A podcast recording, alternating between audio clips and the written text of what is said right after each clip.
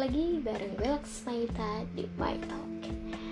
So, uh, pertama-tama gue mau ngucapin sorry banget ya Karena kemarin hari Senin Tepatnya di hari Senin gue nggak bisa upload Karena satu dan lain hal gitu. Selain gue sibuk ya Jadi gue bisa uploadnya di hari ini Yaitu di hari Rabu. So, ya hari ini uh, kita mau bicara mengenai isu polisi cyber. Sebenarnya gue agak sepakat gitu ya Dengan konsep polisi cyber ini uh, awalnya gue ngelihat uh, konsep ini sangat-sangat progresif gitu dari kepolisian. Dan tentunya ini menjadi uh, salah satu solusi gitu jemput bola untuk melakukan edukasi terhadap publik ya dalam uh, kesopanan bermedia sosial. Soal kelayakan bermedsos gitu ya karena uh, pemerintah menilai bahwa serangan-serangan dan diskusi gitu ya dan juga uh, perkataan gitu yang muncul di sosmed gitu ya itu tidak terlalu pantas gitu dan uh, ada tendensi untuk menghasilkan instabilitas di dalam masyarakat maupun instabilitas politik gitu.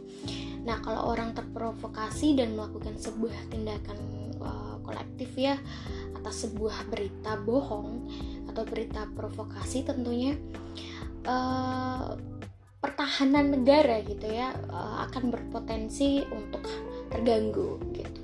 Nah baru-baru ini uh, gue ngeliat ada uh, berita gitu ya salah satu netizen gitu berkomentar di uh, postingan gitu salah satu postingan mengenai wali kota Solo gitu yaitu Mas Gibran Raka Buming Raka yang memberikan tawaran gitu ya agar semifinal sepak bola diadakan di Solo.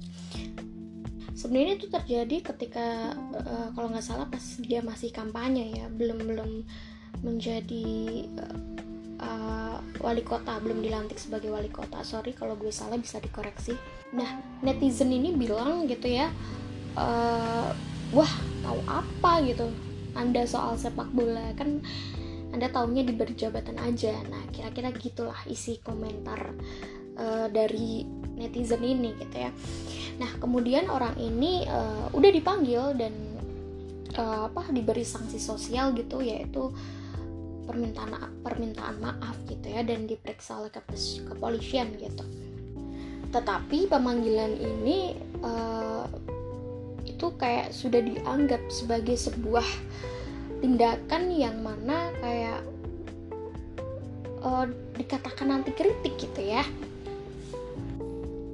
Gue ngeliat memang sebenarnya eh, nggak uh, ada yang salah gitu dengan uh, ucapan netizen ini gitu. Yang pertama memang Mas uh, Gibran belum membuktikan dan baru menjabat gitu waktu itu dan kedua memang beliau ini selama ini nggak banyak gitu ngomongin tentang sepak bola gitu. Ya wajar aja kalau orang tuh kaget gitu ya. Dan balik lagi banyak orang yang uh, meremehkan gitu kredibilitas Mas Gibran gitu ya sebagai wali kota Solo gitu. Karena memang seperti yang kita lihat gitu dia selain anak dari Bapak Presiden kita ya Pak Jokowi. Dan dulu memang uh, eh, gue pernah uh, mendengar statement dia bahwasanya dia nggak pernah pengen gitu untuk terjun di dunia politik gitu. Dia pengen fokus gitu dengan usaha kulinernya cateringnya seperti itu. Makanya gue agak terbelalak ketika gue uh, mendengar gitu dan melihat dia memutuskan untuk uh, mencalonkan diri sebagai wali kota Solo gitu. Meskipun seperti yang kita ketahui itu atas dasar uh, paksaan ya mungkin dia dipaksa oleh salah satu partai gitu. Tapi bukan berarti uh, kita bisa meremehkan gitu aja ya gitu bisa kita lihat gitu kayak gerakan-gerakan beliau di Solo belakangan ini. Gue lihat memang ada upaya gitu untuk menjawab opini-opini tersebut gitu. Dan uh, kayaknya beliau memang agak total ya gitu menjalankan jabatannya gitu untuk uh, membuktikan gitu bahwa uh, beliau tidak hanya mendapatkan jabatan karena orang tuanya gitu tapi memang di luar itu orang ini sudah uh, sudah melakukan uh, sebuah aksi gitu ya. Kayak kemarin gitu uh, terjadi uh, pungli gitu ya yang dilakukan oleh uh, salah satu kepala desa gitu ya. Iya itu dia menarik uang zakat gitu di toko-toko dan akhirnya uh, sama Mas Gibran ini uh, dibalikin lagi uangnya gitu. Dan terbaru gue denger sih uh, si kepala desa ini dipecat gitu lah ya sama bapak eh sorry sama Mas Gibran gitu. Soalnya kalau gue bilang bapak kayak udah kayak tunggal banget gitu ya jadi ya gue sebut Mas aja gitu. Nah balik lagi tentang uh, netizen yang tadi ya. Uh, apa ya? Gue ingin ingin agak sedikit berefleksi gitu ya. Gue yakin mas uh, Gibran ini atau pihaknya Pak Jokowi gitu ya sekeluarga nggak ada niat gitu ya untuk uh, atau nggak ada memerintahkan gitu untuk menjadi orang-orang gitu ya.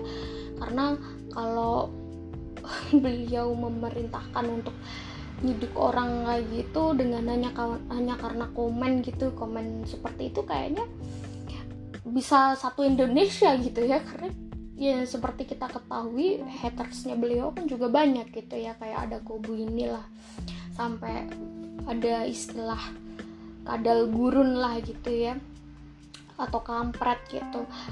Ya gue yakin sih ini bukan bukan atas dasar uh, perintah Mas Gibran atau Pak Jokowi gitu nah makanya gue ngerasa kayak Pak Jokowi atau pihak Mas Gibran sendiri itu tidak terlalu memusingkan gitu ya dengan uh, dan tidak terlalu memikirkan dengan kayak komentar-komentar kayak gitu doang. Yaitu balik lagi polisi cybernya yang uh, menangkap si netizen ini dengan uh, komen-komennya yang menurutnya udah kayak melanggar gitu ya ada unsur unsur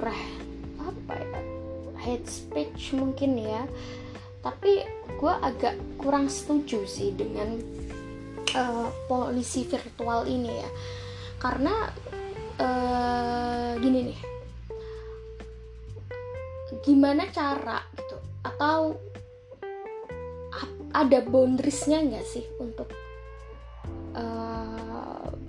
berkomentar gitu di media sosial gitu?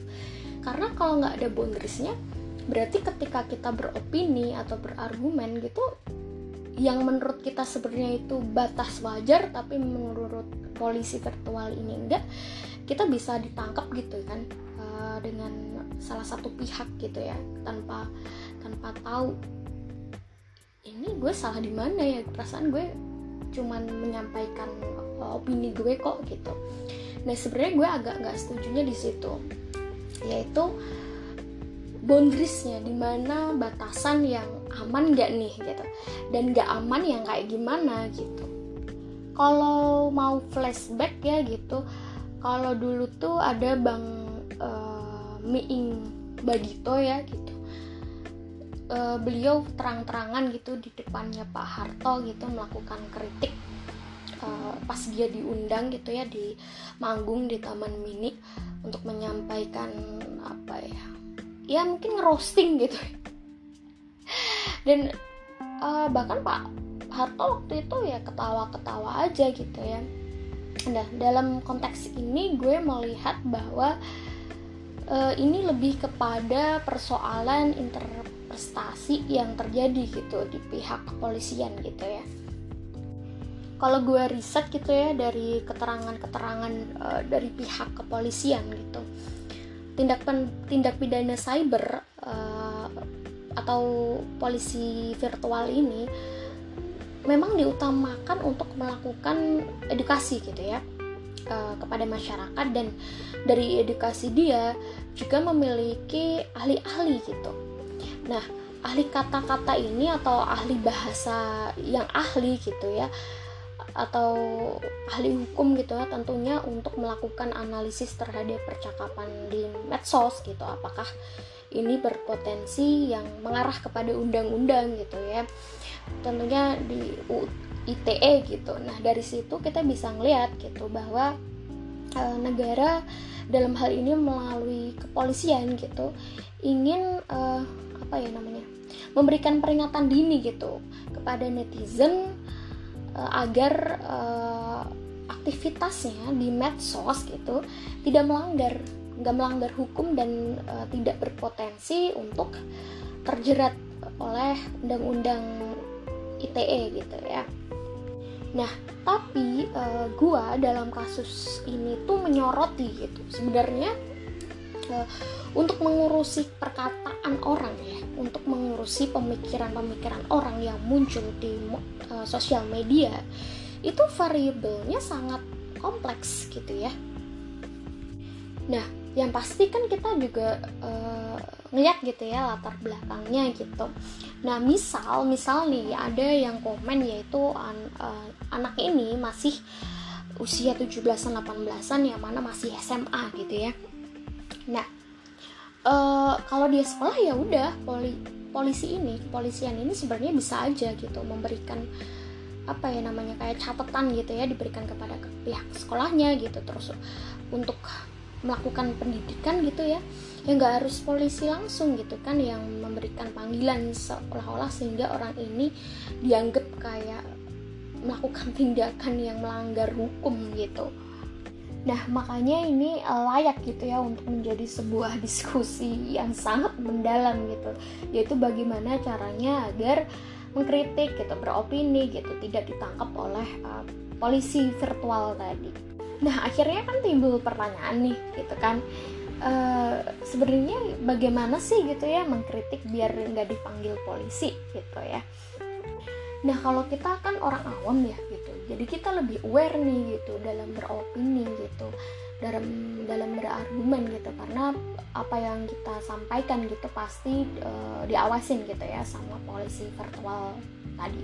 Nah akan beda kasusnya kalau dia ini uh, seorang wartawan gitu ya.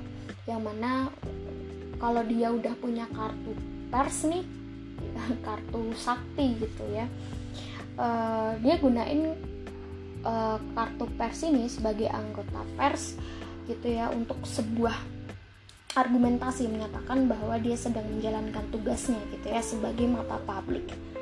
Mungkin kalau di Indonesia gitu ya jurnalis yang udah punya nama besar gitu ya kayak Mas Budi Adiputro gitu ya pastinya dia udah punya kartu pers gitu ya yang mana um, apa ya lebih membuat dia lebih bebas gitu. Karena kalau dia punya kartu pers kalau dia ada masalah gitu ya yang dipanggil tuh yang manggil tuh bukan polisi tapi dewan pers gitu. Jadi yang akan uh, dikenakan undang-undang itu pers bukan undang-undang ITE gitu seperti orang-orang pada umumnya. Jadi kalau seorang wartawan atau media gitu melakukan kritik itu akan pakai undang-undang pers. Jadi ketika undang-undang pers memang ada masalah gitu dipanggilnya ke dewan pers gitu.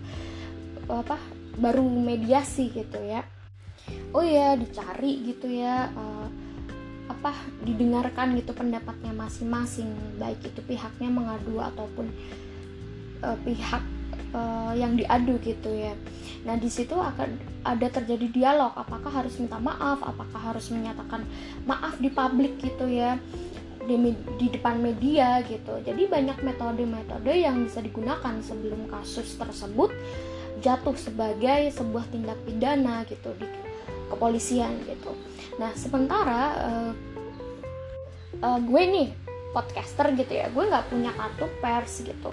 Walaupun uh, gue nggak terkenal terkenal banget gitu ya gitulah kalau gue salah ngomong gitu ya dalam artian omongan gue uh, apa ya mau memenuhi unsur pidana gitu ya gue bisa dilaporin pakai apa si apa virtual polisi ini gitu Nah, balik lagi uh, kayak UU ITE gitu ya.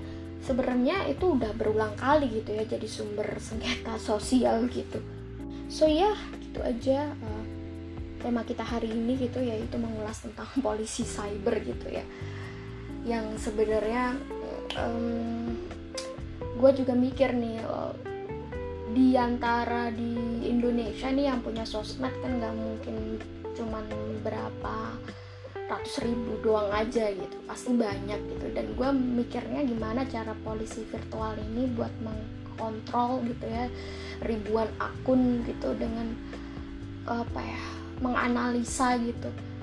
Mana komen yang menurut dia ada unsur head speech atau uh, melihat gitu mana itu opini yang masih aman atau enggak gitu.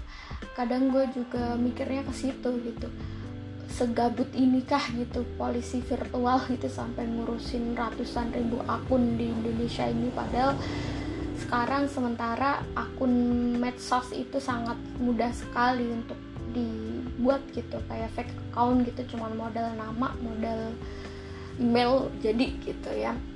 Nah uh, sampai jumpa di hari Kamis ya kalau gue nggak mager karena gue kebetulan telat nguploadnya. Jadi tunggu aja topik kita selanjutnya yang kita bakal bahas. So have a nice day. Happy fasting buat yang sedang puasa. Semoga lancar. Gak kerasa tinggal semingguan lagi ya. Kita akan menemui lebaran gitu. So bye bye